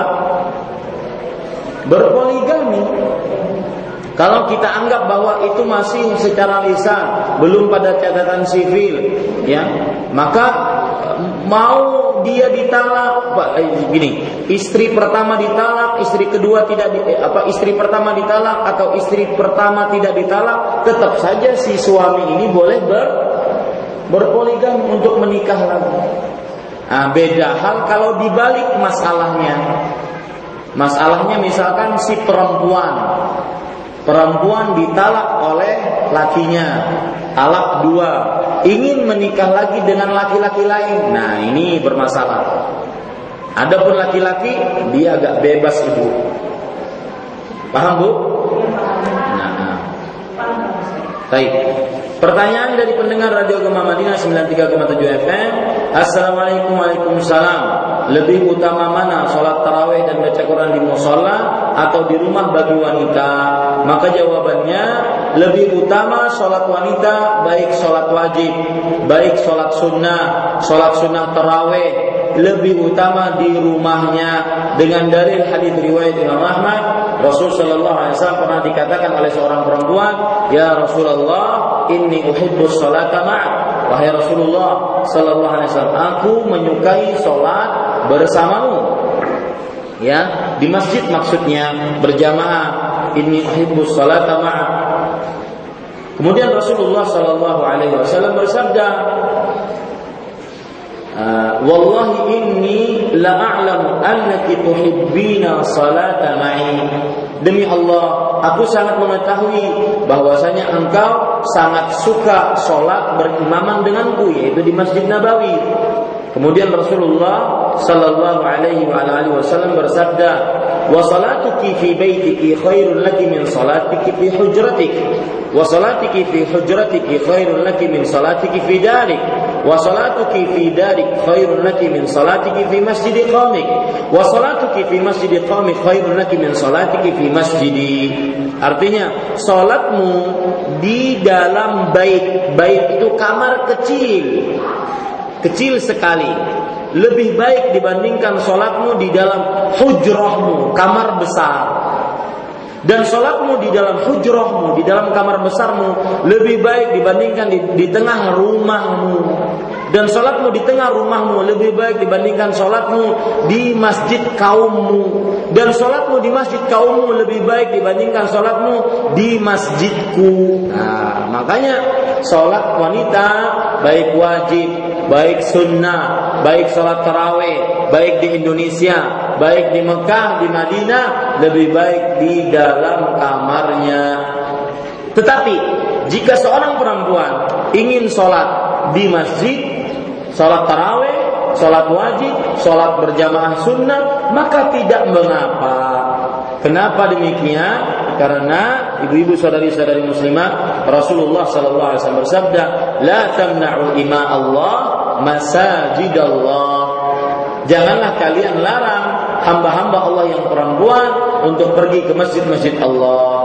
Pertanyaan kedua dari pendengar radio Gema Madinah 93,7 FM, apakah berdosa membiarkan tukang yang bekerja di rumah kita tidak berpuasa Ramadan?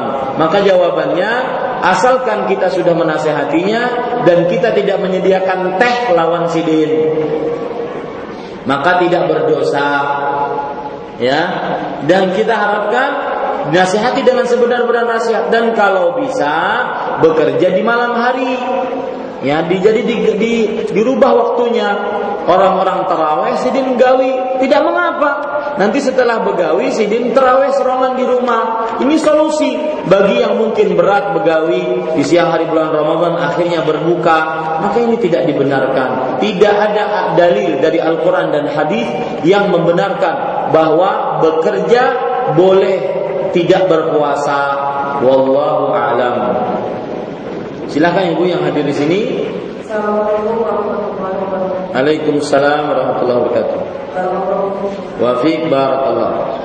Yang mau saya tanyakan bagaimana hukumnya menguburkan jenazah muslim satu langkah dengan non muslim? Asal hukumnya haram.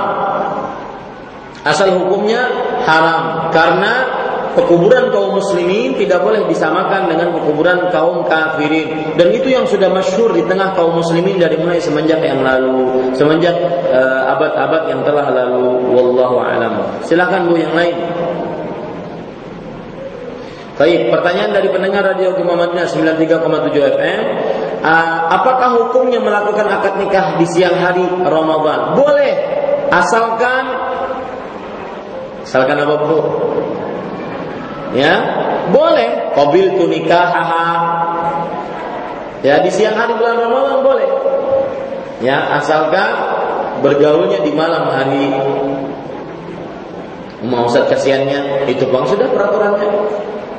Asalkan bergaulnya di malam hari. Wallah boleh. Jadi tidak ada dalil yang mengharamkan untuk melakukan akad nikah di siang hari bulan Ramadan. Allah Ada bu yang langsung pertanyaan di sini? Assalamualaikum warahmatullahi wabarakatuh. Waalaikumsalam warahmatullahi wabarakatuh. Apa? Silakan. Sini ada pengajian mengaji.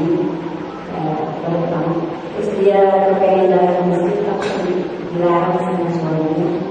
Dan dia minta solusi gimana akan cerita ke suaminya atau kita datang ke pengajian ini. Solusi bagaimana bu? Minta solusi dari siapa Ustaz gitu. Apakah dia tetap mendengarkan suami jangan sama sekali datang ke masjid ini berkajian atau dia datang ke masjid ini Ya. untuk mengikuti kajian. Bismillah, Alhamdulillah, wassalatu wassalamu rasulillah Jazakillah khairan atas pertanyaannya Yang bagus pertanyaannya Maka jawabannya adalah Ketaatan kepada makhluk mempunyai kaidah. Salah satunya adalah La ta'ata fi maksiatillah Innama ta'atu fil ma'ruf Tidak ada ketaatan apa pun terhadap seorang makhluk Di dalam perihal bermaksiat kepada Allah Sesungguhnya ketaatan hanya pada hal yang ma'ruf Nah, ibu-ibu saudari-saudari muslimah yang dimuliakan oleh Allah, menuntut ilmu bagi seorang wanita hukumnya wajib. Hukumnya wajib. Maka apabila ada suami melarang wanita, melarang istrinya menuntut ilmu, maka ini berarti melarang untuk mengerjakan amalan wajib. Melarang mengerjakan amalan wajib berarti maksiat. Maka tidak taat, tidak boleh taat pada saat itu terhadap suami karena dia telah memerintahkan untuk bermaksiat. Wallahu a'lam. Pertanyaan dari kertas, mencium bau wangi itu mencium bau wangi makanan atau bau wangi parfum yang lainnya. Mohon penjelasan. Semua bau wangi tidak diper, eh, apa, tidak mengapa. Ya, tidak mengapa. Wallahu. Asalkan jangan jangan dimakan. Ya. Wallahu a'lam. Pertanyaan selanjutnya, puasa putih. Mohon penjelasan Ustaz tentang puasa putih. Apa hukumnya puasa putih tersebut? Kapan waktu puasanya? Apakah ada dalil hadis tentang puasa ini? Puasa putih disebut dengan ayyamul bil. Hari ke-13, 14, 15. Kapan waktunya? 13, 14, 15 Hijri eh, setiap bulan Qamariyah. Apakah ada dalil hadis tentang puasa putih? Iya. Rasulullah Shallallahu alaihi wasallam mengatakan kepada Anas bin Malik radhiyallahu anhu eh, bahwa atau kepada Abu Hurairah radhiyallahu anhu bahwa e, dianjurkan untuk berpuasa setiap bulannya setiap bulannya tiga hari. Ya baik itu di awal bulan pertengahan bulan ataupun akhir bulan. E, kemudian bisa juga berpuasa pada 13, 14, 15 nah ini Ibu-ibu sadari-sadari muslimah yang dimuliakan oleh Allah. Coba perhatikan hadis-hadis yang menunjukkan akan hal itu. Di antaranya adalah dari Abu Hurairah radhiyallahu anhu riwayat Bukhari dan Muslim. Awsani khalili bi thalathin la ad'ahunna hatta amut. Saumu thalathati ayyam min kulli syahr. Dan uh, di uh, wa, apa? Kekasihku mewasiatkan kepadaku untuk mengerjakan tiga hal Kata Abu Hurairah, aku tidak akan pernah meninggalkannya sampai aku mati. Berpuasa tiga hari setiap hari dan mengerjakan sholat duha dan tidur di atas sholat witir. Berpuasa tiga hari setiap hari dan mengerjakan sholat duha. Nah, di sini disebutkan kata-kata tiga hari setiap hari. Jadi boleh saja hari-hari putih itu boleh satu dua tiga 456 atau 13 14 15 ataupun 21 22 23 atau uh, 27 28 29 boleh saja ya berdasarkan keumuman hadis ini. Memang ada hadis dianjurkan untuk uh, 13 14 15 hadis riwayat Tirmidzi dalam riwayat yang lain dari Abu Dzar radhiyallahu anhu. Idza sumta syai'an min asy-syahr fasum 13 wa 14 wa 15. Jika kamu berpuasa uh, dari sebulan maka berpuasalah tanggal 13 14 15 Nah, ini Jadi perhatikan uh, bagi misalkan seorang yang ingin berpuasa uh, putih, tidak mesti harus 13, 14, 15. Kalau seandainya dia berhalangan 13, 14, 15, maka dia bisa berpuasa hari-hari yang lain. Yang penting setiap bulan tiga hari. Begitu. Wallahu a'lam. Silakan Bu.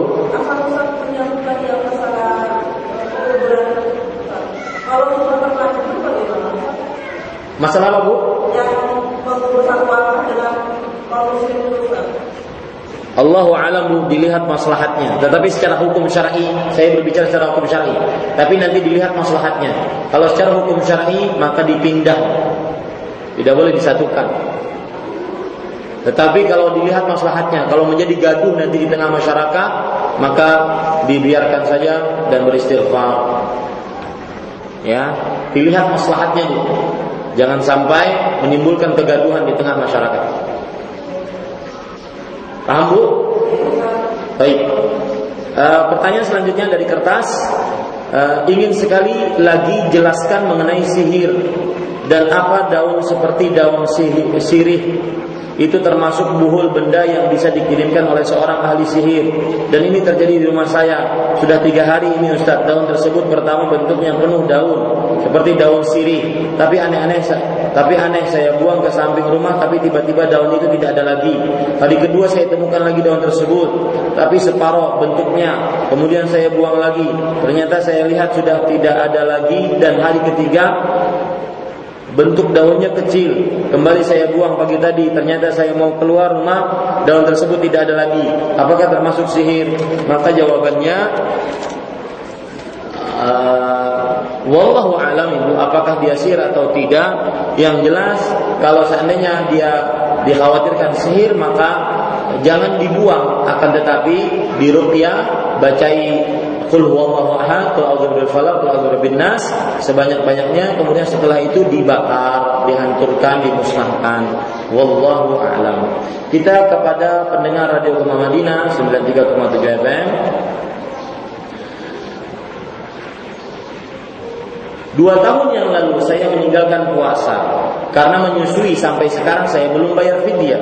Bagaimana hukumnya Ustaz? Apakah fidyah bisa dengan beras? Jika saya bayar fidyah ke yayasan anak yatim piatu bagaimana Ustaz? Apakah boleh? Fidyah hukum e, kalau seandainya seorang wanita hamil ataupun menyusui kemudian tidak puasa, pendapat yang saya lebih condong kepadanya mengkodok mengkodok karena dia seperti seorang sakit yang akut bukan kronis sakit yang akut yang lemah tiba-tiba kemudian nanti bisa sembuh. Maka yang seperti ini seseorang semestinya dia mengkodok saja tidak membayar tidak membayar fidyah dan juga berdasarkan hadis Rasul sallallahu alaihi wasallam innallaha wada'a 'anil musafiri was-saimi wal hamil wal murdi as-sauma sesungguhnya Allah membebaskan bagi orang yang musafir, wanita hamil dan ber, e, wanita menyusui berpuasa. Lihat di sini, musafir kalau tidak berpuasa maka dia mengkodok. Begitu juga wanita hamil dan menyusui dia mengkodok. Dan ini pendapat Imam Ibnu Utsaimin rahimahullahu taala. E, akan tetapi ibu-ibu saudari-saudari muslimah, apabila seseorang dia tidak sanggup untuk mengkodok karena mau mengkodok hamil lagi, mau mengkodok menyusui lagi, mau mengkodok hamil lagi, kapan kodoknya? Maka pada saat itu dia Allah alam dipersilakan untuk mengkodok. Mengkodok bagaimana? Dengan dua cara. Entah membeli makanan yang sudah jadi, kita belikan, kita berikan kepada fakir miskin sesuai dengan hari yang kita tidak berpuasa. Ataupun memberikan beras. Nah, beras di sini setengah sok, setengah sok sekitar 2 liter beras kalau bahasa Banjarnya 2 liter yang diberikan kepada seseorang yang miskin. Wallahu a'lam. E, kalau ke yayasan anak yatim piatu bagaimana? Kalau yatim piatunya adalah orang-orang miskin, maka diperbolehkan. Wallahu a'lam. Saya ingin bertanya, apakah ada kodok puasa bagi orang yang meninggalkan puasa dengan sengaja, misalkan malas atau ada alasan di luar alasan syar'i? Saya sering menjawab pertanyaan ini, ibu-ibu sadari-sadari muslimah, bahwa diharamkan seseorang untuk berbuka di siang hari bulan Ramadan atau tidak berpuasa di siang hari bulan Ramadan. Ya, diharamkan gitu.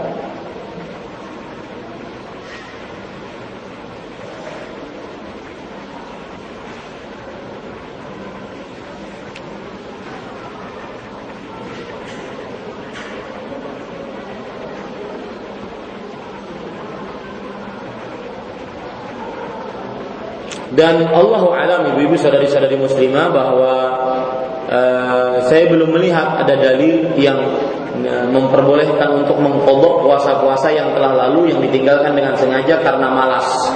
Saya hanya mengatakan bahwa boleh mengkodok puasa hutang puasa seperti wanita haid kemudian dia tidak puasa lalu sampai sekarang sudah bertahun-tahun tidak membayarnya banyak hal ini terjadi bu? Abu? Banyak nggak? Banyak.